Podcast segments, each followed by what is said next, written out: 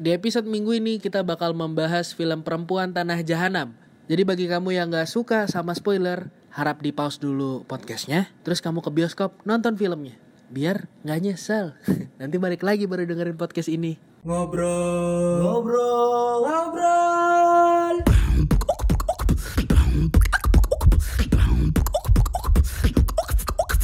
Ngobrol dulu aja. Assalamualaikum. Di minggu ini gue nggak ke podcast sama Ragil karena kebetulan Ragil lagi sibuk-sibuknya, jadi gue harus mem- beranikan diri untuk podcast sendirian. Tapi sebenarnya nggak sendirian-sendirian banget sih. Ini gue ditemenin sama salah satu gestar yang udah ada di episode penjilat dan cari muka. Malam malam ini nggak malam juga sih. Di episode ini gue ditemenin sama Giga. Yoi Bor. Selamat malam. Selamat malam. Jadi kita berdua kebetulan baru nonton film Besutan Joko Anwar. Besutan Joko Anwar yang perempuan Tanah Jahanam. Dan kita menemukan beberapa hal-hal menarik dari film ini. Tapi sesuai sama disclaimer yang udah Wery bilang di awal, kalau misalnya kamu nggak suka spoiler, harus pause, terus nonton dulu filmnya, baru balik lagi ke sini. Biar kita bisa menyamakan persepsi. Gitu. Kita bakal mulai dari membahas sinopsis filmnya. Mm-mm, Kalau kita start dari sinopsis filmnya kayak gimana tuh? Jadi film ini bercerita tentang si Maya, persahabatan Maya dan Dini yang sangat-sangat erat. Betul. Eh, dimulai dari pekerjaan profesi awalnya dia sebagai penjaga pintu tol, yang kemudian eh, karena era digitalisasi ya kayak era globalisasi, Iya betul. eh, akhirnya semuanya mau dijadikan robot dan mereka mau ngebangun bisnis sendiri akhirnya dan tidak menjadi pekerja di tol lagi.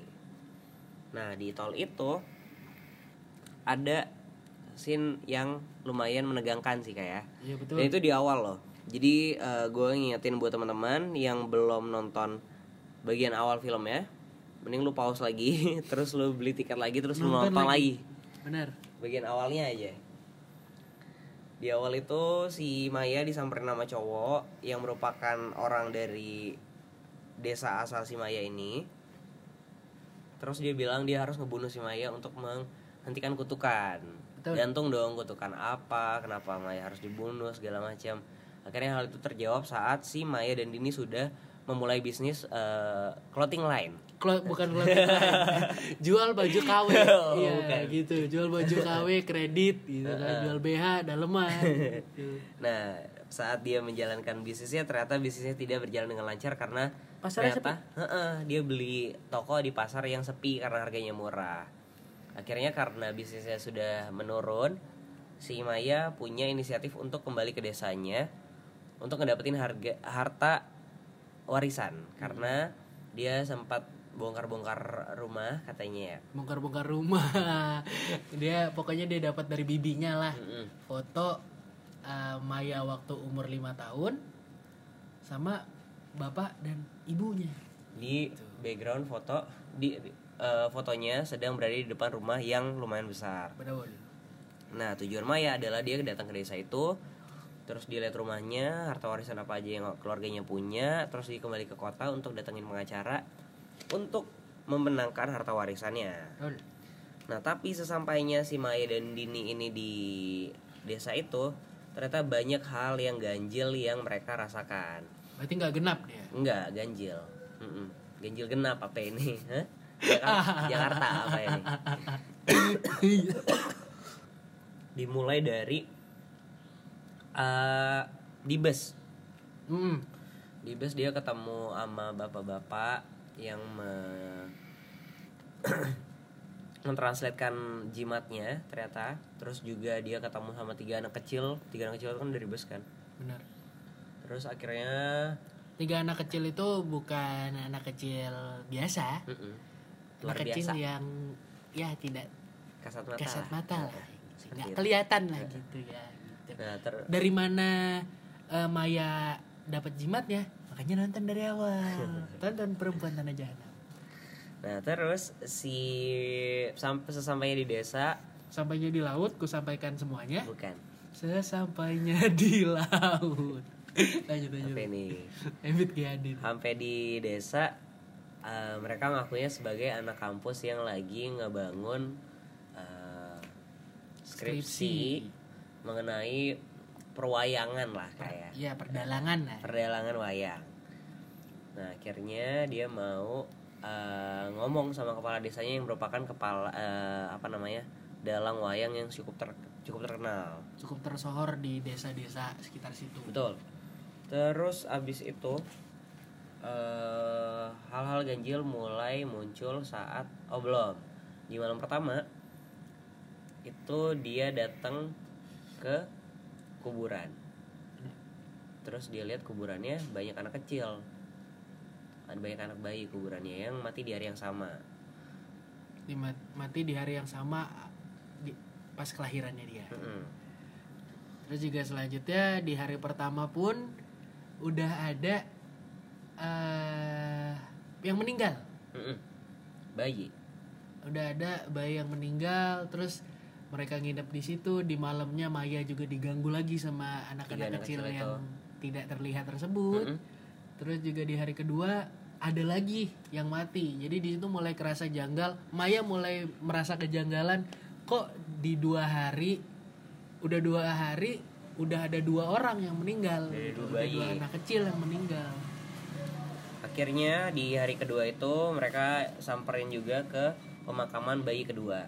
Nah Pas nger- mereka ngeliatin dari luar pemakaman, mereka disamperin akhirnya sama kepala desanya. betul. Disamperin. yang namanya kisap tadi Betul. Terus dia ditanya ada urusan apa? Katanya Anda mencari saya, gitu kan. Terus akhirnya dijelasin, iya saya mau eh, membahas tentang perwayangan. Terus akhirnya mereka disuruh pulang dan malamnya mereka diajak meeting. Wah, bukan meeting, Klien pertemuan, pertemuan, pertemuan. Ini kan di desa, dia nggak tahu Nggak. appointment tuh nggak Kagak, tahu kagak dia, ngerti nggak dia. ngerti dia. Pertemuan lah sama kepala desanya itu. Mm-mm. Nah, tapi setelah pulang dari pemakaman itu, si Maya akhirnya pergi cari makan dan si Dini balik duluan karena mau mandi. Nah, mulailah hal yang lebih ganjil lagi dimulai. Si Dini akhirnya diketok sama warga. Ada dua orang cowok. Hmm? Terus ditanya, "Kenapa kamu tidur di sini? Rumah ini kan sudah 20 tahun. Nanti atapnya roboh." Gitu-gitu. Alasannya gitu dan di scene yang sama pas Maya lagi Di beli, saat yang sama. beli nasi itu dia ketemu sama penjual nasi yang namanya Ratih Betul. yang diperanin sama Asmara Abigail. Di situ Maya nanya "Eh, rumah gede itu ada cerita apa dan akhirnya Ratih bilang rumah itu rumah penyakit karena dari rumah itu menyebabkan sebuah kutukan. Mm-mm. Di mana di desa ini itu langsung dikasih tahu loh. Hmm. Di mana di desa ini setiap anak yang lahir bakal lahir tanpa kulit. Kulit. Itu dia baru jelasin segitu aja doang. Di saat maksudnya di waktu yang sama Mm-mm. muncul dua penafsiran rumah yang berbeda. Betul. Terus eh, akhirnya si Dini ditanya-tanya, Dini yang balas nanya ke orangnya, emang rumah ini, oh enggak si si masnya bilang, mas yang nyamperin rumah Dini tadi di- dia bilang ini tuh rumah eh, ada ada orangnya udah meninggal tapi ada ahli warisnya satu cewek. Perempuan. Mm-mm. Nah si Dini nanya namanya siapa? Namanya Rahayu bukan. Dan akhirnya di situ Dini ngaku-ngaku sebagai Rahayu, padahal sebenarnya Rahayunya adalah Maya. Setelah dia ngaku sebagai Rahayu, akhirnya dia diculik untuk dibunuh. Karena diculik untuk dibunuh benar. untuk mengakhiri apa namanya Kutukan. kutukan di desa itu Rahayu itu harus dibunuh dan dikuliti. Dijadiin wayang dan kulit. jadi wayang kulit. Sama seperti cara matinya. Belum tuh. belum. Belum. Penasaran? Tungguin. Iya. akhirnya di diculik.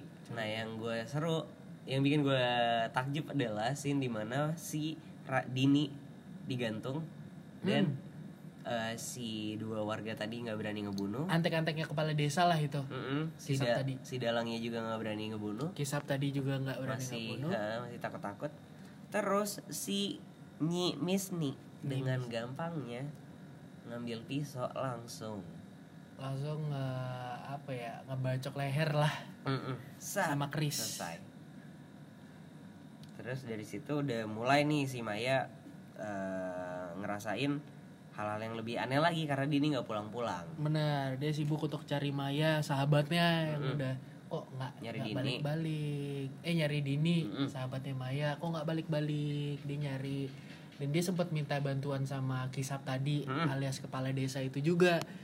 Dan Kisap tadi itu pura-pura nggak tahu aja. Dia cuman ngomong "Eh, ya udah nanti Dibantu cari. warga sini juga bantu cari Mm-mm. nah akhirnya eh, long story short mereka akhirnya si Maya ngelihat ritual di mana bayi yang lahir di malam yang itu lahir Heeh, itu langsung dibunuh gue awalnya mikir Mm-mm. pembunuhan bayi itu merupakan langkah dari apa ya namanya tumbal tumbal gue kira dengan cara ngelahirin bayi langsung dibunuh itu merupakan tumbal untuk menghentikan kutukan di desa itu. Tapi nanti. Masih panjang. Masih panjang. Akhirnya setelah dari situ si Ratih mulai turun tangan. Mulai ikut ambil andil lah ya. Ambil andil untuk ngebantu Maya. Mm-mm. soalnya di malam di malam mana di malam waktu Maya nemuin ritual itu. Bukan ritual sih ada kelahiran terus dia ngelihat bayinya tanpa kulit dan akhirnya dibunuh sama kisap tadi dengan dicelupin ke ember yang isi air bunga-bunga. Mm, iya ada bunga-bunganya Ada ya bener. bunga-bunganya. ada air air bunga-bunga gitu.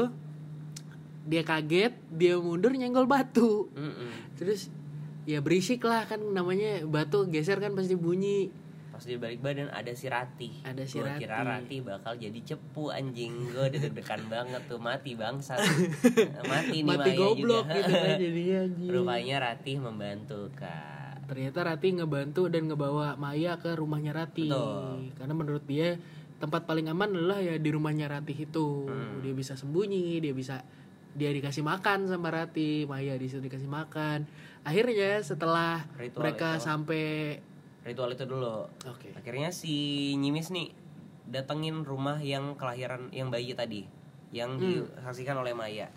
Terus Nyimis nih bilang cewek yang lu kasih ke gua salah bukan itu si Rahayunya gitu kan. Cewek satu lagi berarti Rahayunya lu cari sekampung-kampung. Akhirnya mulailah pencarian sekampung-kampung untuk nyari si Maya. Betul. Untungnya Maya sudah disembunyikan oleh si Rati di rumahnya. Nah, di situ ada scene yang seru juga di mana Rati mencoba untuk menyelamatkan si Maya dengan cara mengusir dua orang yang datang itu. Dua orang warga desa Mm-mm. Tapi di rumahnya Ratih, Maya nemuin foto nih. Ada Nah, itu. foto laki-laki kan. Ada Setelah foto laki-laki. lagi. Setelah diingat-ingat lagi, eh ternyata yang dilihat Maya itu foto orang yang mau ngebunuh dia waktu dia jadi penjaga tol. Mm-mm.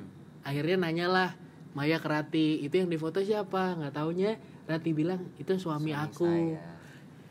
Dan lucunya, bukan lucunya sih, Aneh yang ya? menggemaskannya. Oke. Ratih itu nggak tahu kalau suaminya meninggal ditembak polisi saat itu Hmm. karena coba untuk bunuh Ratih kan eh bunuh Maya, kan dan Maya juga kaget. Wah ini yang mau ngebunuh gua nih yang dibunuh sama polisi. Ujungnya Maya nggak keenakan barulah masuk ke scene yang tadi. Scene digerebek sama dua cowok.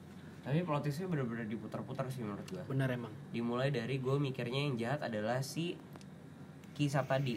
Dengan gelagat dia yang mukanya sengah itu.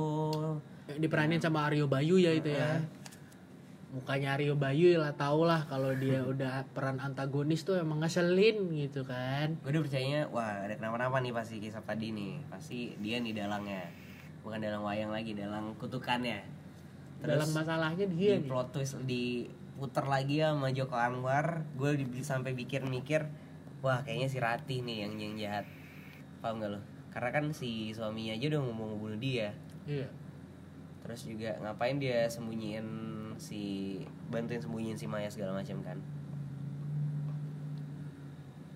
terus selanjutnya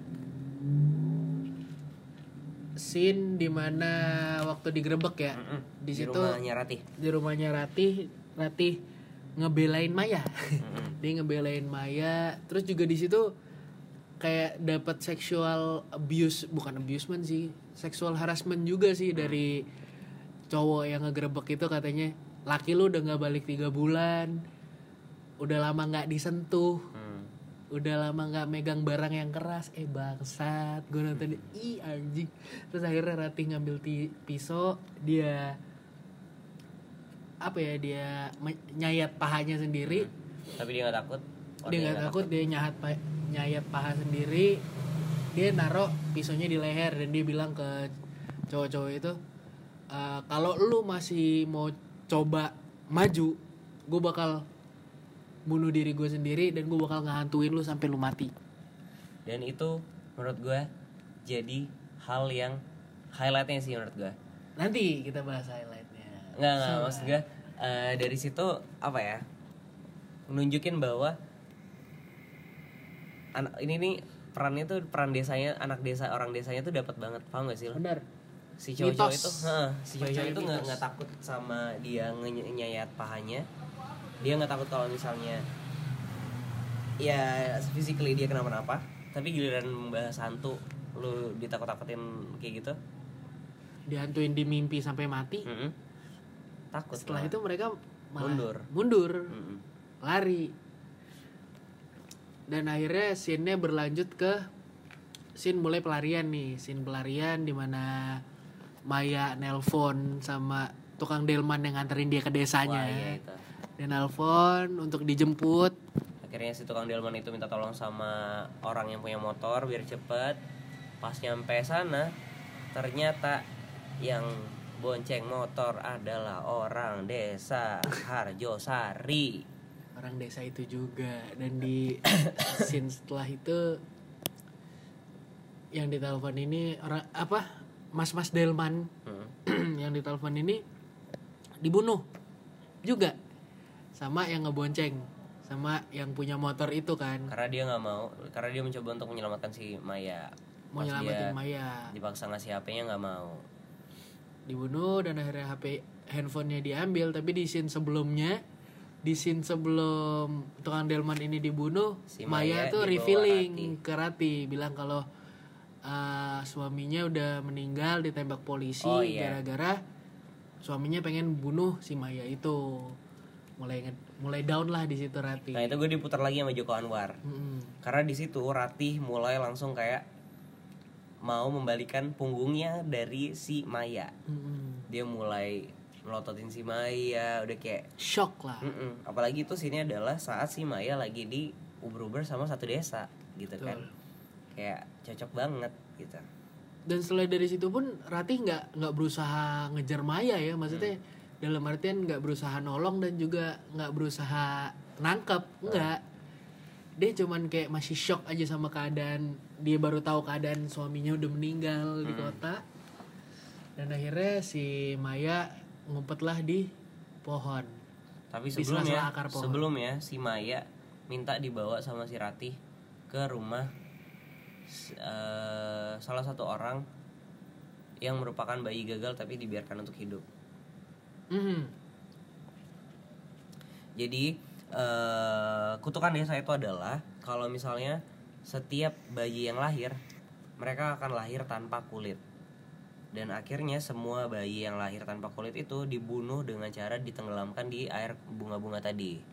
Tapi ada satu orang yang dibiarkan untuk tetap hidup dengan tanpa kulit. Dan si, Ra- si Maya akhirnya sebelum scene yang tadi Mhm. si Maya minta dibawa sama si Rati ke rumah itu. Ke rumah si bayi yang dibiarkan besar tanpa kulit. Itu menurut gue merinding sih. serem banget sih. Serem itu belatung gak sih? Enggak itu bener-bener kayak an apa ya, anak kalau lu belajar anatomi tubuh yang nggak ada kulit cuman otot doang ya pe- penggambarannya kayak gitulah kurang lebih. Itu ada putih-putih gak sih? Iya itu iya lu lu pernah eh, baca buku biologi? Kan kita belajar kerangka tulang nih. Hah. habis itu kita belajar otot-otot. Filamen ligamen dan lain-lain. Ya gambarnya kayak gitu. Eh, putih-putih itu saraf cuy. Yang putih itu saraf yang merah-merah itu darah dan otot bukan delima Pinocchio. Bukan. Merah, bukan merah, delima lima. Putih-putih melati Alibaba merah-merah delima Pinocchio. Wah Bukan. Allah. Bukan bukan bos bukan. Oke kembali ke lab. Trop. Akhirnya setelah dibawa ke rumah itu ke scene yang delman itu dibunuh akhirnya dia lari lagi. Pas dia lari si Maya disamperin sama tiga anak cewek yang ngehantuin dia dari awal hmm benar. Nah di situ dia dimulai dibantuin.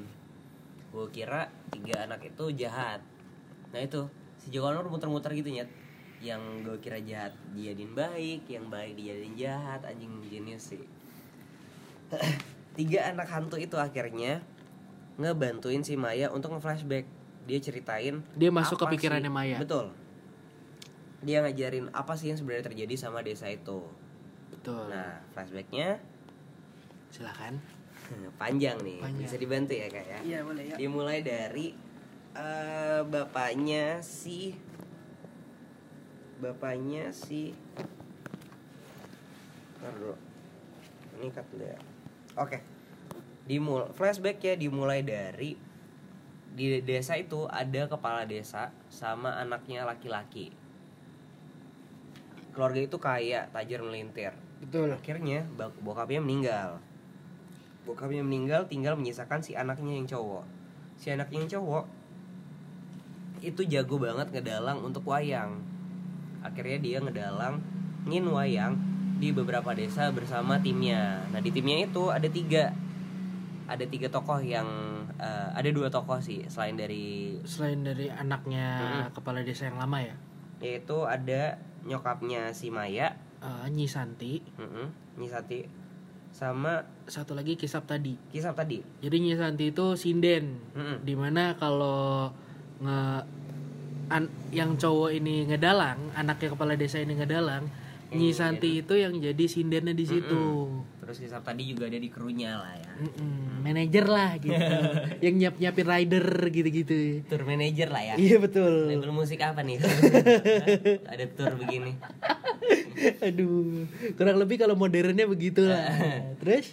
Nah terus terjadilah cinta segitiga bermuda. enggak enggak. Enggak, bukan enggak segitiga bermuda. segitiga keamanan.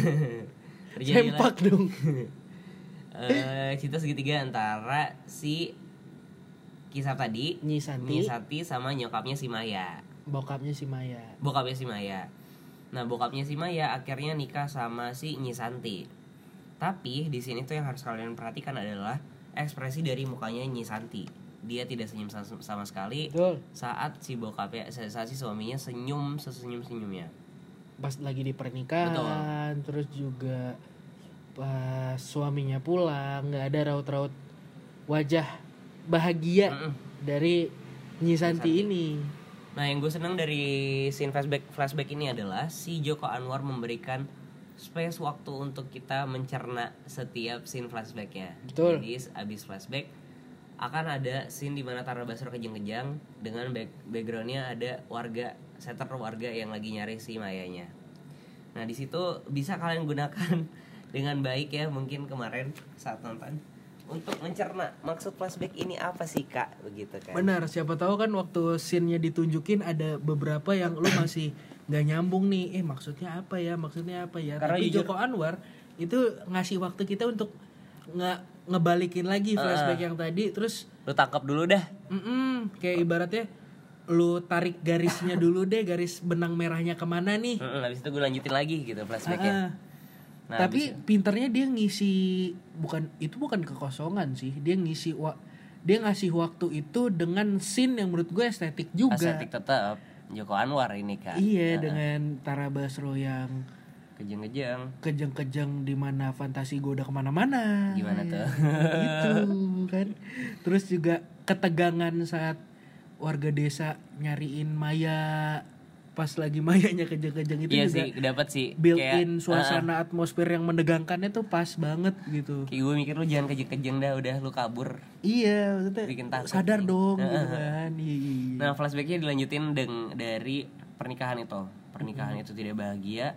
Dan ternyata si Nyi Santi ini ada main sama Kisap tadi. Mm-mm, ada affair lah sama kisah tadi dan yang bagus ya di film ini ini salah satu film Indonesia yang menunjukkan intimate scene sensornya minim gitu loh. Sensornya minim banget kayak kita jelas apa yang mereka lakukan. Mm-mm. iya kan? Posisi-posisi seks. Jadi dia kayak menyelipkan sedikit sex education yang seks dianggap tabu di Indonesia sih cuy. Iya sih. balik ke zaman dulu lagi kalau zaman dulu kan vulgar juga film-filmnya baru-baru sekarang ini aja BH Sandy di sensor kan Sandy SpongeBob. Tahu gak? iya kan?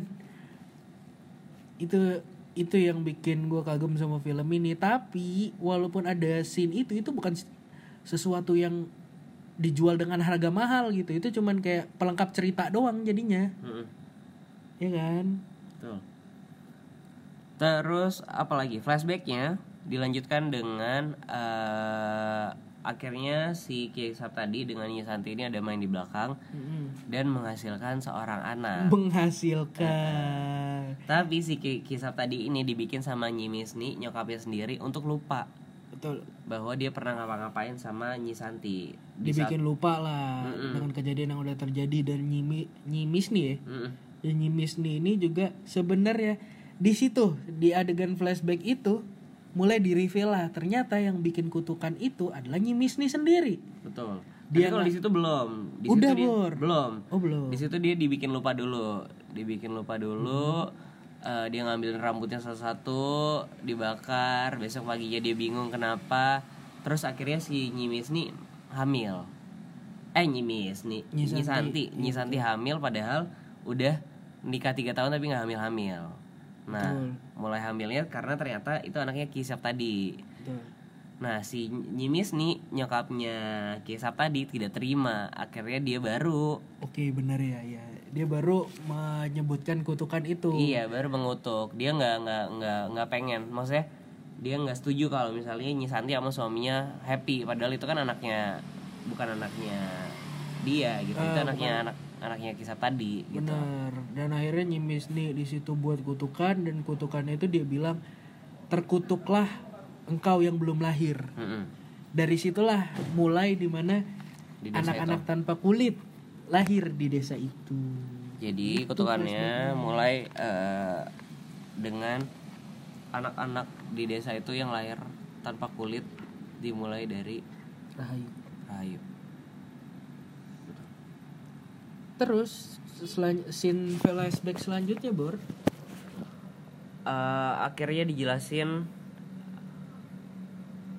ini yang pembunuhan. Yap. Di scene flashback, flashback itu di- dijelasin bahwa akhirnya si kis, eh, siapa namanya bokap ya Maya Mhm. jadi gila Iya, bokapnya Maya jadi gila gara-gara Maya terakhir tanpa kulit. Heeh. Terus dia akhirnya kayak ngeculik, menculik tiga anak perempuan betul yang akhirnya dikulitin sama Kisap tadi. bukan kisah tadi Eh Kisap, bukan bokapnya Maya. Heeh. Bokap bokapnya Maya dikulitin Dan dijadiin wayang dijadiin wayang. Tapi warga desa ngiranya tiga anak yang hilang itu bokapnya Maya ini kayak ilmu hitam lah. Heeh. berjanji sama iblis untuk bikin Maya eh, kulit. jadi normal dengan ngasih tiga anak perempuan. Heeh. Itu itu di flashback yang ketiga ya. Heeh. Itu udah masuk scene flashback ketiga dan di scene flashback yang keempat bor lanjutannya. dijelasin bahwa eh, ini oh ya ini eh, si bokapnya Maya mulai gila kan Mm-mm. terus pas pertunjukan wayang dia bunuhin semuanya nah Iya. di flashback itu baru jela di flashback selanjutnya baru jelasin bahwa ternyata yang ngebunuh-bunuhin pas eh, pertunjukan wayang itu kisah tadi yang dia nutupin muka pakai sarung tangan Ternyata itu kisah tadi dengan eh, support dari Nyimisni juga. Betul. Gitu. akhirnya eh Tapi lu ada yang kelewatan. apa? Scene di mana bokapnya Maya itu eh enggak ding. Ternyata yang ngebunuh tiga anak kecil itu kisap tadi. Kisap tadi dan kroco-kroconya. Hmm. inget gak lo Hmm. Iya kan? Yang akhirnya dikubur di bawah tanah situ juga. Di bawah tanah rumahnya Maya. Hmm.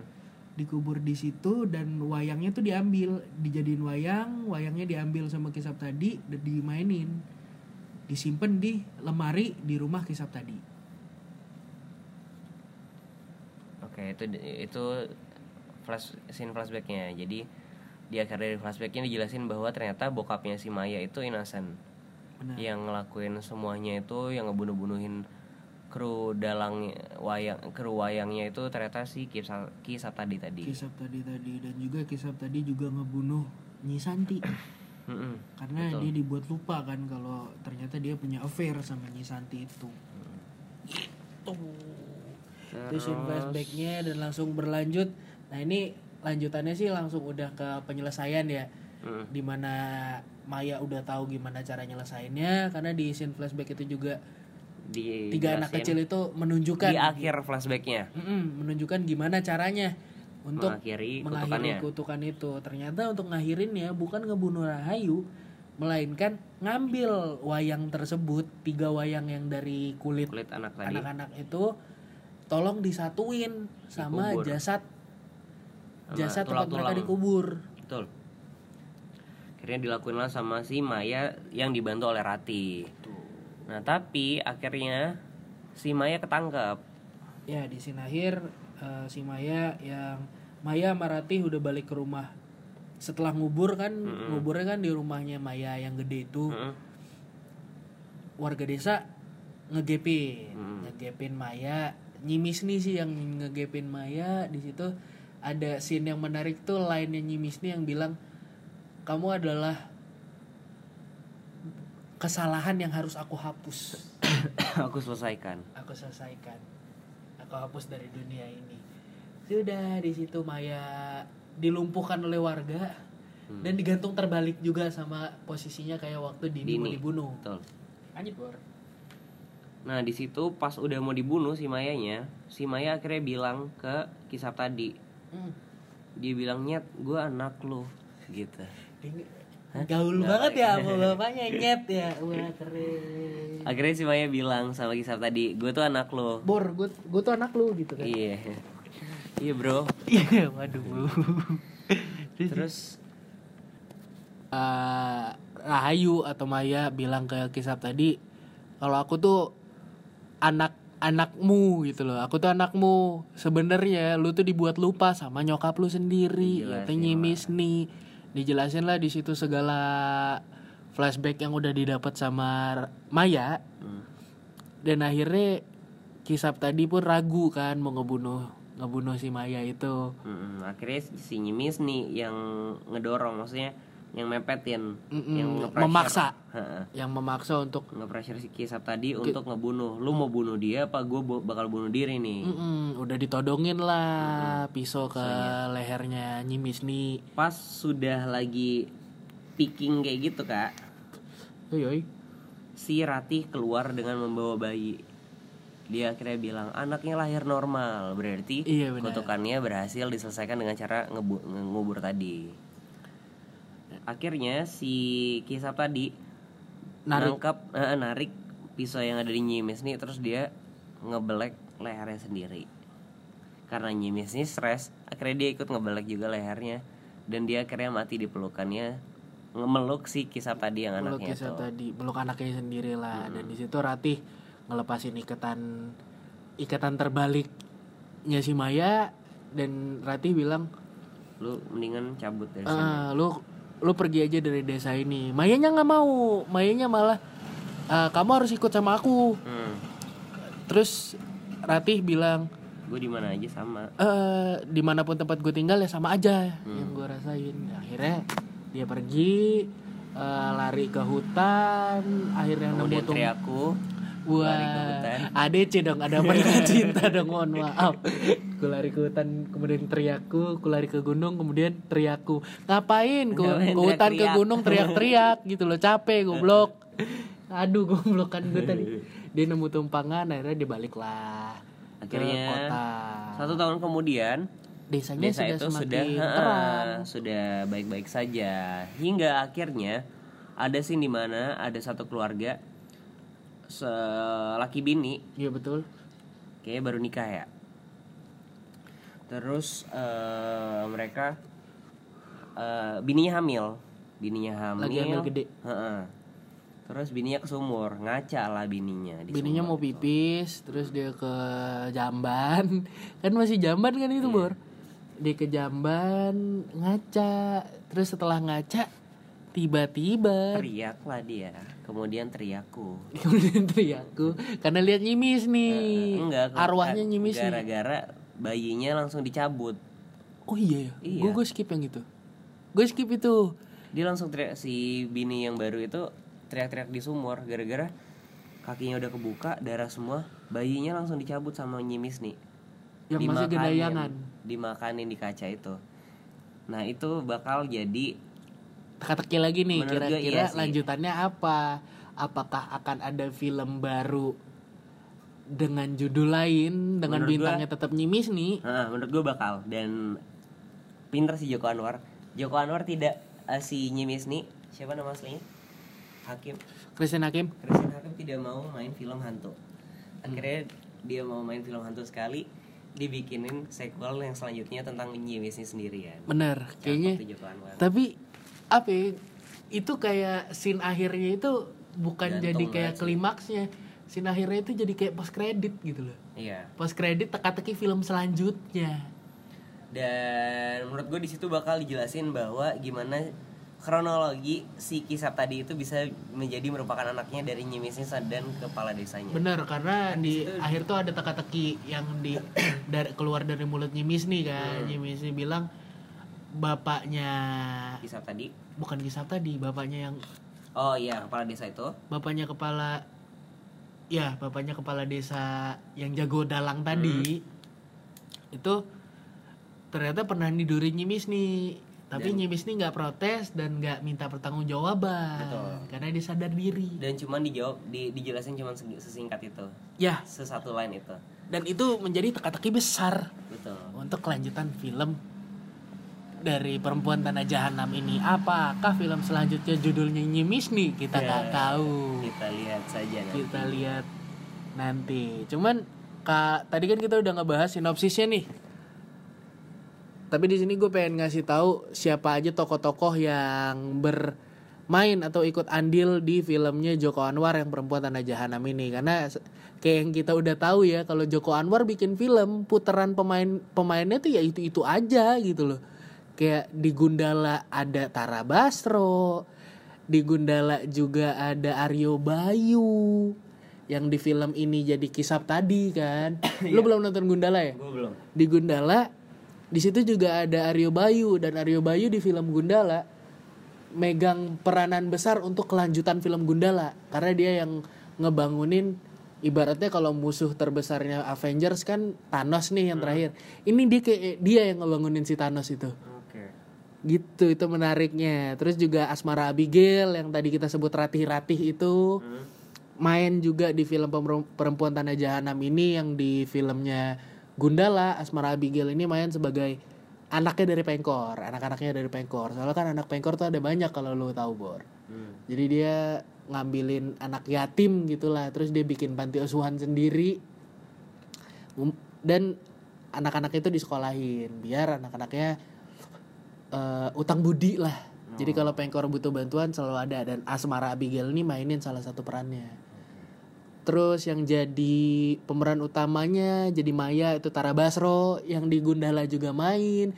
Di Pengabdi Setan juga jadi pemeran utama. Asmi A- Asmara Abigail juga di Pengabdi Setan main.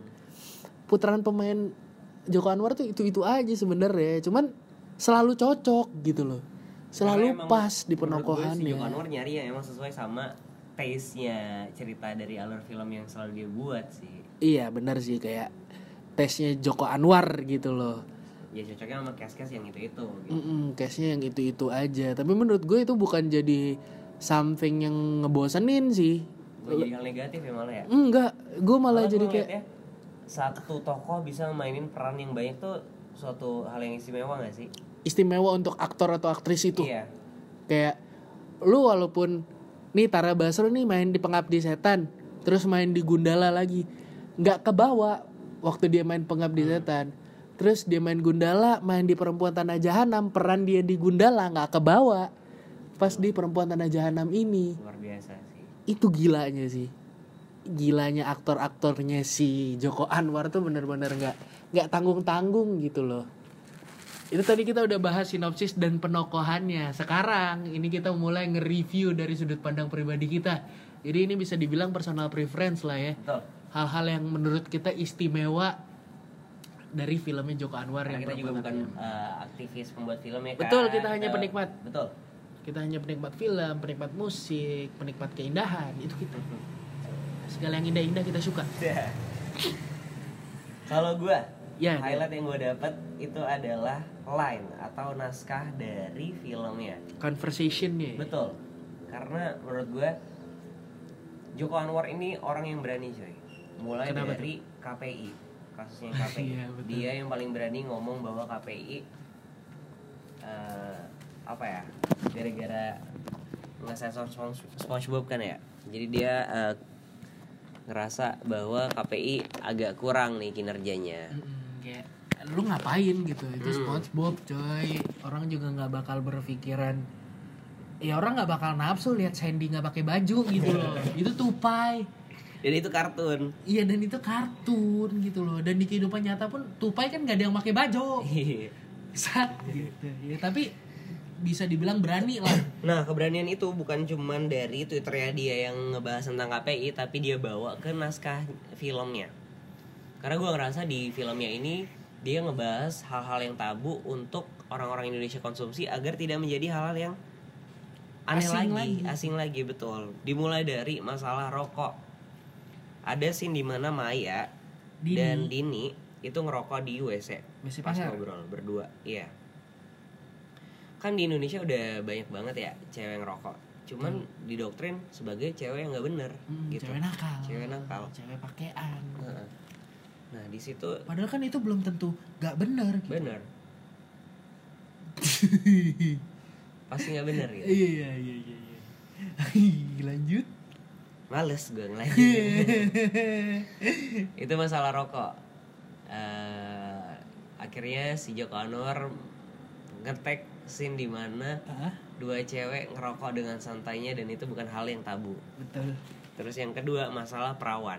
Nah ini yang menarik nih masalah perawan selalu dibahas di film ini. Sampai-sampai gue mikir bahwa film ini ada su- ada suatu hal yang berhubungan dengan keperawanan. Iya karena di Indonesia kan penuh dengan mitos ya. Betul. HP-nya Master Limbat gitu Itu, itu Kak. iya betul. Nah eh, di masalah perawan ini gue kira saking seringnya dibahas gue kira ini sama kayak film-film luar yang kayak thriller-thriller yang kayak eh, cewek-cewek yang perawan nggak bakal dibunuh Iya gitu-gitu. bakal aman. Mm-mm. Nah, ternyata nggak ada sama sekali kok, nggak ada hubungan sama perawan ya? Ternyata itu cuman kayak sentilan-sentilun doang Betul. gitu dari line yang di mana eh, Maya ngatain Dini Maya ngatain Dini ya lalu kan nggak perawan masih aja ada yang mau sama bekasan. Yang di jalan tol. Iya yang waktu dia masih jadi penjaga terus tol. yang pas si Din si Dini diculik. Diculik sama antek-anteknya kepala desa atau antek-anteknya kisap tadi itu dia bilang lu maunya apa? Lu maunya apa? Gue udah nggak perawan lagi minta aja baik-baik ntar gue kasih. Wah gila sih. Itu jadi kayak apa ya, ngasih tahu kalau keperawanan tuh nggak bukan hal yang menyimbolkan apa pun iya. gitu. Bukan nggak prestis ya maksudnya nggak menyimbolkan apa pun. Iya. Kalau prestis ya tetap lah prestis ya namanya keperawanan. Cuman itu nggak menyimbolkan apa pun. Lu nggak perawan tapi lu belum tentu yang gimana gimana gimana gitu kan. Prestige dong kak itu. Prestis ya? Iya prestige. salah gue ya. Lanjut. Kemudian masalah keluarga kak. Hmm. di situ pas di bus ada scene di mana Dini bilang ke Maya bahwa orang tua itu nggak ada apa ya nggak ada dampak yang terlalu besar untuk dianya Tau juga Maya bilang eh si Dini bilang gue gua aja yang ada orang tua gini-gini aja nggak nggak bahagia bahagia amat Mm-mm, kayak gitu itu ngebahas masalah hal tabu untuk masalah keluarga di mana di Indonesia kalau gue ngerasa orang-orang yang broken home itu selalu tutup mulut. Nggak banyak yang comes out karena orang ngecapnya anak broken home tuh anak-anak nakal. Betul. Kan jadinya bakal hancur. Betul. Padahal belum tentu kayak di film ini Maya yang nggak tahu orang tuanya siapa dari awal dia lahir. Dia aja masih perawan. Dia masih melawan sedangkan Dini yang masih ada orang tuanya dia udah jadi bekasan orang Iya. gitu. Jadi indikator kebaikan itu bukan dari situ ya kak? Benar. Terus masalah selanjutnya adalah masalah kremasi kak. Iya kremasi. Ada scene di mana Maya dan Dini datang ke kuburan di desa itu dan dia bilang si Dini eh, si Dini bilang kalau misalnya gini kalau misalnya semua orang mati terus dikubur ya lahan abis lah. Mm-mm. terus si Dini akhirnya minta ke Maya. Pokoknya lu inget ya kalau gue mati gue pengennya dikremasi. Terus dibuang ke laut. Mm-mm. biar dimakan sama ikan-ikan terus ikannya ditangkap dijadiin sushi dan dimakan lagi sama orang. Itu tai sih itu lucu sih menurut gue maksudnya itu jokes. Apa jokes yang nggak berniat untuk jokes tapi ketangkapnya sebagai jokes. Ngerti gak sih lo sama kayak omongan gue kayak gini loh nyambung nyambung nyambung nyambung gitu kan. Itu lucu sih menurut gue dan, sih. Dan juga ada statementnya dari Dini yang dia bilang eh, kenapa harus dikubur? Ini yang sebelum dia minta kremasi. Hmm. kremasi. Kenapa harus dikubur? Kalau tanah kenapa nggak tanah ini dijadiin rumah aja untuk orang yang masih hidup? Itu wah bangsat. Karena gue juga sempat baca artikel bahwa beberapa tahun ke depan. Lahan itu bakal kepake banyak untuk pemakaman karena lo bayangin aja tingkat kelahiran dan kematian kan selalu meningkat tuh betul terus ya kalau misalnya baik yang mati baik yang dikubur kemudian lahan di dunia di Habis. Heeh, kuburan semua yang gitu hidup kan. nggak dapat rumah gitu kan Mm-mm. terus hal tabu selanjutnya adalah masalah Tuhan dan bahasa Arab iya jadi benar. ada scene di mana si Maya akhirnya baru bisa nyamperin kuburannya orang tuanya dan akhirnya si Maya mau doain orang tuanya. Mm. dan Maya nanya nih sama Dini doanya apaan ya? Gue nggak bisa bahasa Arab nih. Doa di kuburan apaan ya? Dengan santuinya. Dini, Dini bilang ya lu doa aja pakai bahasa Indonesia. Kan, kan, Tuhan nggak cuma ngerti bahasa Arab katanya. Itu menurut gue sentilan sekali sih itu. Menendang sih bukan menyentil lagi kan iya udah kayak noyor ya. Nempel eh lagi. gitu. Eh gitu aduh. Itu agak sebenarnya agak ngeri ya menyinggung-nyinggung agama. Cuman menurut gue yang bisa ditarik dari kesimpulan dari sini adalah Joko Anwar orangnya yang kritis coy. Mm-mm. selain dari kritis dia juga berani maksudnya untuk mengungkapkan. Dari sini sih gue bisa ngelihat jadi kayak orang-orang yang punya kepercayaan yang sama. Maksudnya pemikiran yang sama tuh nggak perlu takut untuk mikir. Nggak perlu takut dan menjadi minoritas paham ya? Benar karena ya pada dasarnya Allah eh, Tuhan yang nyiptain kita. Tuh dan dia bakal lebih menguasai apa pun yang kita kuasai. Tuh Iya dong. Itu sih yang disindir yang tersirat maknanya tuh itu gitu loh. Iya sih. Lu nggak perlu terlalu meribetkan diri dengan hal-hal yang nggak jelas. Hmm. yang jelas aja lu ikutin syariatnya ya udah gitu loh. Sesimpel itu agama nggak harus lu ribet-ribetin lu bawa ke mana-mana yang tersirat gitu sih kalau dari yang lo tangkap. yang gue tangkap. Kalau lu nangkapnya gimana? Kan pasti gua- tangkapannya beda-beda nih. Wah gue agak takut nih. Nggak apa-apa Bahasanya. selo selo. Ya itu sih paling yang gue tangkap adalah bahwa ya Tuhan itu maksud gue ya lu bisa punya kepercayaan. Aduh gue agak agak ngeri nih kalau bahasa agamanya Ya kan kita nggak bawa punya- apa-apa nih nggak bawa instansi nggak bawa apa cok. Sikat aja. Gue gue punya kepercayaan sendiri lah. Ah, ah. untuk agama. Dan kurang lebih sama maksudnya. Eh ya tidak harus satu agama untuk menjadi orang baik dan mendoakan orang lain. Kan di situ sini dia berdoa mendoakan orang lain kan. Mm-mm. itu aja kali ya. Berani ya segitu doang. Iya, agak serem ya. Boleh, boleh, boleh, boleh. Selanjutnya, kita bakal bahas ada apa lagi nih highlight yang lo tangkap highlight yang menarik gue gue tangkap sih ke arah selain penulisan skripnya ya, Mm-mm. yang menurut gue penulisan skripnya itu kalau bisa dijadiin suatu scene. Hmm. Cuman sentilan itu dia jadiin Joko Anwar jadiin sebagai obrolan doang. Pinternya dia adalah dia mau nyentil tapi nggak mau bikin masalah Hmm.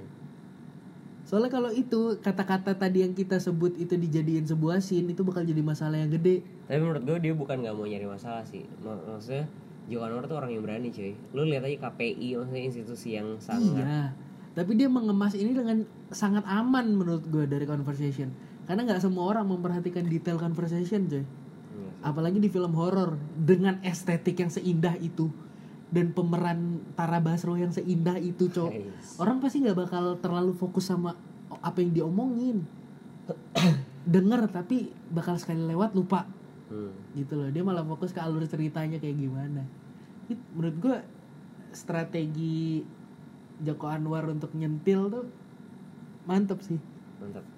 dan lu kalau nonton film ini film perempuan tanah jahanam ini dua kali itu bakal dapat penafsiran yang beda di nonton kedua dan yang pertama pasti Semoga gue punya kesempatan kedua untuk nonton film ini lagi ya. gue pengen sih gue pengen mau. sih gue pengen nonton lagi Gue mau. karena gue nggak bakal takut lagi kan sama jam scare apa apa karena udah Nah, tahu masalah jump scare juga nih. Hmm.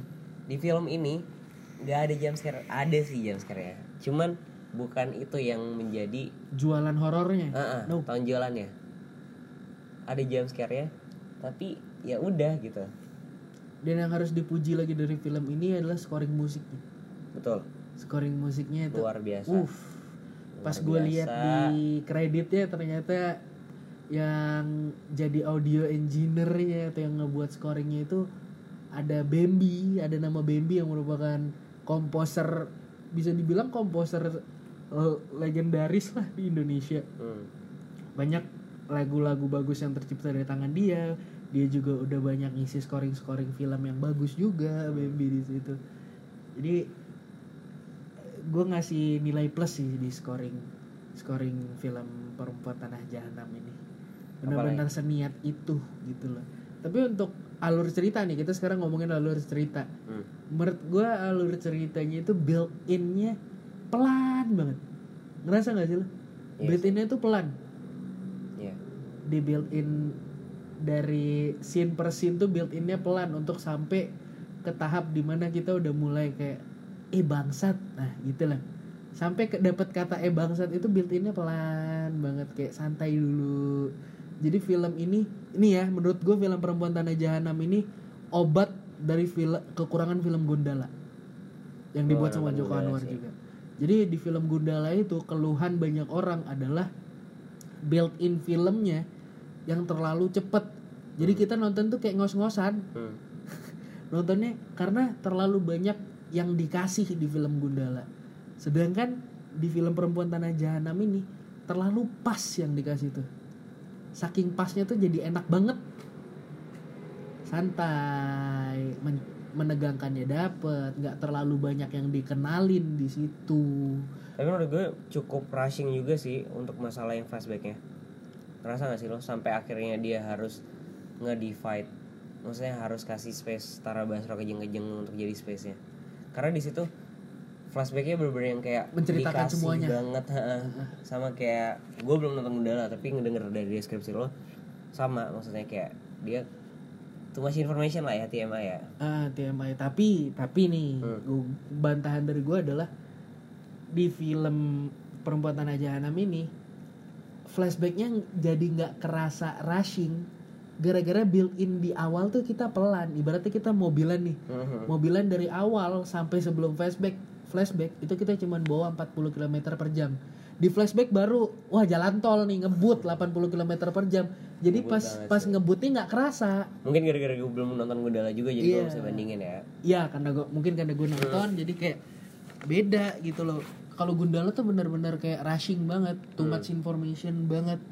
Ya mungkin itu kelemahan Joko Anwar untuk membuat suatu universe ya karena buat universe kan gak segampang itu. Sci-fi ya. sci-fi universe yang ceritanya harus jelas tapi juga harus gantung karena harus bisa dilanjutin lagi ke depannya gimana. Dengan durasi film yang dengan durasi jam. film yang cuma dua jam dua setengah jam paling lama tiga jam jadi wajar juga sebenarnya. Cuman menurut gue ini merupakan jawaban dari kekurangan film Joko Anwar yang Gundala. Perempuan tanah jahanam ini. Kayak obat banget lah. Yang tadinya pada kecewa. Ah gila filmnya tuh bikin ngos-ngosan. Film Gundala tuh too much information. Di sini lu bakal ngerasain yang lain coy. Lu ngerasa di awal pelan pas flashback ke belakang baru mulai lu lari di situ. Awalnya jogging doang santai. Jalan santai jogging jalan cepet jogging jalan cepet di akhir baru disuruh lari itu pas menurut gue Apalagi nih highlightnya menurut lo? Yang lo dapat dari film Perempuan Tanah Jahanam. yang bikin gue merinding sampai akhir tuh emang cuma jalan ceritanya dan penulisan dari Joko Anwar sih. Tapi menurut gue penulisan yang bisa sematang itu setelah gue baca ternyata nulisnya 10 tahun cowok. Iya. Dari tahun 2009 dia udah nulis film ini. Terus karena ada satu dan lain hal filmnya nggak bisa digarap, baru digarap lagi di Desember 2018. Setelah eh enggak deh, baru digarap lagi. Gue nggak tahu deh, gue belum baca tahun berapa. Cuman di Desember 2018 tuh namanya ada terjadi perubahan nama dari dari nama yang lama berubah ke perempuan tanah jahanam. Tapi untuk waktu 10 tahun berhasil sekali. sih. Sangat sih menurut gue. sangat sangat Luar biasa. Kita tepuk tangan dulu apresiasi untuk Joko Anwar. Terima kasih untuk eh, suksesnya masterpiece Perempuan Tanah Jahanam. Ya ini ini masterpiece masterpiece banget dan juga jadi ya mudah-mudahan dicontoh lah sama penulis-penulis film horor yang lain ya. Amin. Kita nggak masalah untuk film selanjutnya dibikin mirip kayak film perempuan tanah jahanam, cuman dibeda-bedain, dimodifikasi alur dan lain-lain. Justru kita nggak masalah karena itu bakal jadi perubahan, Hmm. ya kan? Untuk ngebentuk sebuah perubahan, terutama di karya ya, mau musik, mau seni, dengan pasar udah dikasih sama yang kayak gini, berarti pasar sekarang udah bisa ngerti kan film-film yang film horor yang agak berat kayak gini. Gue pengen film horor horor dari sinias lain sih bisa setidaknya nyontoh nggak apa-apa dah, gue nggak masalah cuy. Joko Anwar sudah mengiring hasil dari produksi film horor di Indonesia ya. Mm-mm, jadi Udah dia udah jadi standar trendsetter gitu ya. nih, udah ya trendsetter. Hmm. Nah sinias lain ngikutin trendsetter nggak apa-apa deh. Setidaknya kita ngasih makan dulu yang belum makan, yang belum nonton film ini, yang nggak tertarik nonton film ini, terus bikin film horor lagi. Agak mirip juga nggak apa-apa. Jadi udah makan, pasarnya udah makan semua dengan tipe yang kayak gini. Sewaktu-waktu bakal terjadi perkembangan lagi ke depannya. Amin amin amin. Gitu cuy, ini so, gila, ini pengembangan banget sih. Gue nggak terlalu emes loh nonton Pengabdi Setan. Kalau di setan gue emes sih. Gua Itu serem banget sih menurut gue. Tapi masih jam scare kan yang di Iya sih, tapi maksud gue sukses sih. Jam scare segala macam. tapi di perempuan tanah jahanam ini gue speechless Dah, gue cuman bisa keluarin itu gue speechless, speechless, speechlessnya. Udah dikasih Tara Basro. Yang gue inget dari tadi Tara Basro, Tara Basro, Tara Basro. Tara Basro nggak bisa gue gila. Udah dikasih Tara Basro, alur cerita yang kayak gitu, terus ada penyegaran juga di sisi built-in cerita, di mana jarang loh film Indonesia yang bisa bikin built-in lambat tapi nggak membosankan Hmm. Karena film-film di luar pun bikin sebenarnya fi- bikin film yang built innya lambat itu resikonya adalah orang bosan dulu di awal. Tapi di film ini kita nggak ngerasain kebosanan itu. Iya yang kerennya yang apa ya ibaratnya take risk banget lah Joko Anwar di film ini. Dan dia mau menerima kritik dan saran dari orang ya. benar. Kalau dari lu Bor gimana sensasi dari film ini lu tangkap Jujur gue anaknya penakut banget dan mungkin lo tahu. Gue penakut banget untuk nonton film hantu dan eh, apa pun itu. Tapi gue dari awal udah bilang gue pengen banget nonton Perempuan Tanah Jahanam karena gue penasaran. Gue penasaran sepenasaran itu karena lumayan juga sih marketing dari Instagram eh Twitternya Tara Basro lah yang ngejelasin tentang filmnya Perempuan Tanah Jahanam terus juga Anwar juga ngebilang bahwa film ini lebih serem dari Pengabdi Setan. Maksud gue itu sukses sih. Gue buat gue penasaran terlebih juga mereka menggunakan platformnya sosial media. Benar. Yang merupakan penggunanya kadang-kadang muda lah ya kak. gitu Hmm. kan. Dan juga apa ya menurut gua film ini seremnya tuh bukan karena serem hantu atau serem jump scare sih. Oh, serem serem yang emang realistis sih ngerti gak sih? Iya jadi kalau kita yang penakut tuh sebenarnya masih aman sih nonton film perempuan tanah jahanam ini. Karena yang dijual itu takutnya bukan takut serem hantunya. Bukan takut yang hantu di make up Iya. mukanya serem. Walaupun ada tapi bukan itu yang yang, yang bikin takut. Pressure-nya bukan di situ. Dan ternyata film ini setelah kita tonton tuh bukan fokus ke horor hantu tapi ke gore jadinya. Mm-mm. film-film gore jadi kalau untuk yang takut darah yang ya kulit takut kulit. menguliti. Mikir-mikir lagi deh kalau mau nonton sendirian gitu. Setidaknya lo ada ngajak orang gitu. Cuman kalau lu cuman takut sama hantu di film ini aman. Aman banget. Aman banget. Aman ya aman banget. Terus untuk posternya perempuan tanah jahanam ini sendiri eh, ada foto si Tara Basro. dengan matanya itu diganti sama si mukanya Dini Dini. sama si Ratih dibalik. Kenapa dibalik karena? Karena pe- pembunuhan di film itu selalu digantung Ritualnya. terbalik ritualnya. Sebelum di black lehernya. Sebelum ya sebelum mereka di black dan dikuliti.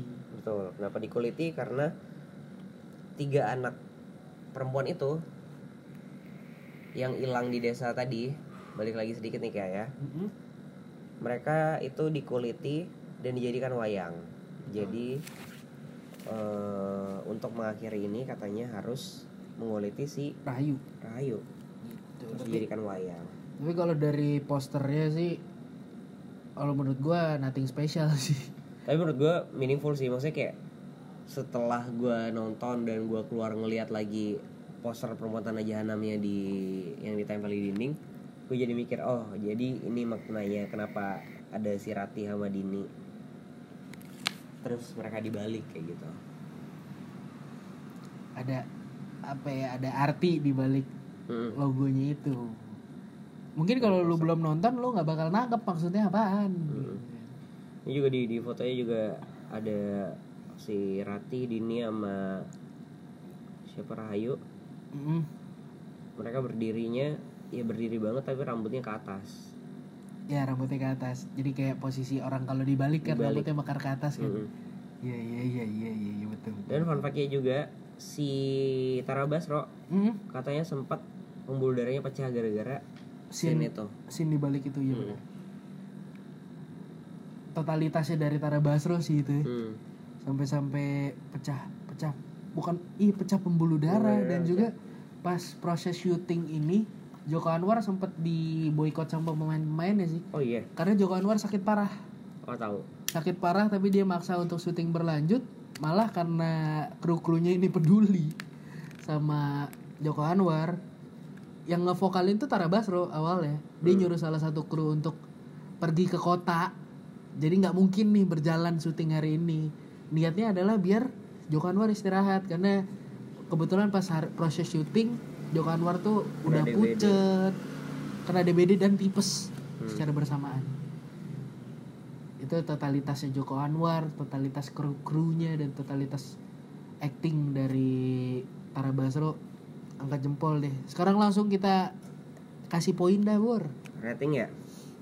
Dari 1 sampai 10, gue dulu apa lu? Gua Nah, hmm gue 9 9, kenapa 9? karena menurut gua alurnya bagus terus eh, cast tokoh dan penokohannya juga pas terus plot twistnya juga ada terus juga dia serem tapi bukan jual hantu seremnya Eh, hantu. Eh, terus juga itu yang masalah hal-hal apa naskah-naskahnya yang ngebahas tentang hal-hal tabu itu luar biasa gue cukup Impress. impress sangat sama Joko Anwar di hal itu sih Kalau gue justru mau ngasih skor untuk film ini dari 1 sampai 10, gue kasih 9 setengah deh. kenapa tuh Karena pertama selain alur cerita bagus dan lain-lain, ini poin penting kenapa gue ngasih 9 setengah. Hmm. Joko Anwar membuat tren baru untuk film horor Indonesia. Itu poin paling plus dari film ini menurut gue. Makanya gue ngasih sembilan setengah. Dan sisanya udah lu sebutin sendiri sih dari line-line conversationnya, sentilan-sentilan dari yang cuman secara verbal diungkapin. Kalau estetika video, estetika film dan pengambilan shoot gambarnya udah nggak bisa diraguin lagi lah. Emang udah cakep, cakep bet gitu kan. asli Udah nggak bisa dikomen lagi itu udah paling oke Mungkin lah. karena kita bukan sineas, Betul. jadi kita nggak bisa secara teknis banget. Cuman kalau Iya, untuk benar. dari mata orang awam, udah sempurna menurut gua. Cuman ada satu kekurangan, Apa? eh CGI. Hmm. CGI dari yang entah bayi tanpa kulitnya atau ada bayi tanpa kulit yang dibiarin gede itu sebenarnya terlalu basic sih Hmm. terlalu basic kayak lo ngambil dari buku biologi yang anatomi tubuh tentang otot itu Hmm. cuman berbentuk kayak gitu nggak terlalu wah banget tapi sisanya wah sih cuman itu yang menurut gue biasa aja itu itu sih kalau dari gue sembilan setengah dari lo sembilan Pokoknya kita bakal tungguin untuk sequel selanjutnya untuk nyimis nih. Iya, kelanjutan ceritanya Nyimis nih. Atau mungkin ada eh, makin banyak lagi peran yang dimainin sama Rati mungkin. Nyi Santi, Nyi Santi. Bisa. nyokapnya Rati. Bisa. Yang sama siapa? Ki apa? Kisah tadi. Ya, yang dia punya skandal sama Kisap tadi. Siapa tahu nih ada background story-nya lagi nih. Menurut gue bakal nyimis nih sih tapi yang Iya bakal tetap Karena kan sih. Karena bakal scene ada terakhirnya yang masalah dia makan janin kan. Bang Janin itu juga kayak menjawab dari statementnya Ratih yang dia ngomong Ke mana pun. nyai nyai aku eh, nyaiku tuh orang pintar juga Hmm. Aku nggak percaya kutukan karena katanya kutukan itu setelah selesai satu bakal muncul kutukan yang lain. Tuh, muncul itu jawaban nih dari nih Luar itu biasa. Joko Anwar. Angkat jempol dah. Udah udah. Luar biasa. luar biasa. Eh, itu lu lu nggak lu lewat lu skip yang gitu ya? Itu itu. Line itu tuh bisa dijadiin begitu. Makanya recommended banget lu nonton. Oh iya, lain lagi yang masalah eratnya Maya sama Dini persahabatannya. Itu eh, menurut gue ada satu line di mana Dini cuman ngomong sedikit tapi itu menjelaskan sebagaimana erat pertemanan mereka itu saat si Maya pas lagi pipis lukanya kebuka keluar eh, jimat ya. Terus si Dini masuk dia nanya lah kok berdarah kan bukan eh, tanggal menstruasi loh saking mereka dekatnya saking mereka udah best friend amat lah ya best friend forever lah kayak dia sampai tahu heeh, dia sampai tahu jadwal menstruasinya dia. Jadwal menstruasi temennya si sendiri. Maya betul. Itu, ya dia luar biasa. Detailnya maksudnya sekecil apa pun percakapannya sekecil apa pun scene-nya itu memiliki makna yang sangat dalam dan Benar. luas. Dan multitafsir juga. Multi tafsir banget. Sangat tiap kepala tuh bakal beda-beda. ngasih makna yang beda-beda. Kayak gue sama lu aja ngasih maknanya udah beda kan? Betul. dari lain yang sama padahal. Hmm. jadi kalau yang belum nonton menurut kita berdua lo kalau nonton benar harus benar-benar fokus perhatiin segala hal kecil di situ. Karena apa pun yang disorot di situ itu bukan cuman mengisi scene Ngisi kosong aja enggak. durasi enggak. Enggak. Enggak bukan Joko Anwar itu. Itu ada arti. Dan setiap kata-kata yang keluar dari mulut aktris dan aktornya ternyata itu punya something ini mungkin kita kan nonton yang per- eh, pertama kali kita belum bisa nyimpulin yang keluar dari mulut kisap tadi hmm. nyimis nih itu kita belum dapat karena kita nggak terlalu fokus ke dia. Ini kita baru dapat dari tiga pemeran utama. Yang paling gedenya Ratih Dini Maya jadi perhatiin detail-detail kecil di film itu kalau udah nonton tapi miss detail-detail dari kita terus penasaran lu bisa nonton lagi dan buktikan Ya. hasil dari observasi kita lah ya kayak Oke, dan kalian juga bisa kalau mau udah nonton terus ngasih tahu oh ada yang kurang nih.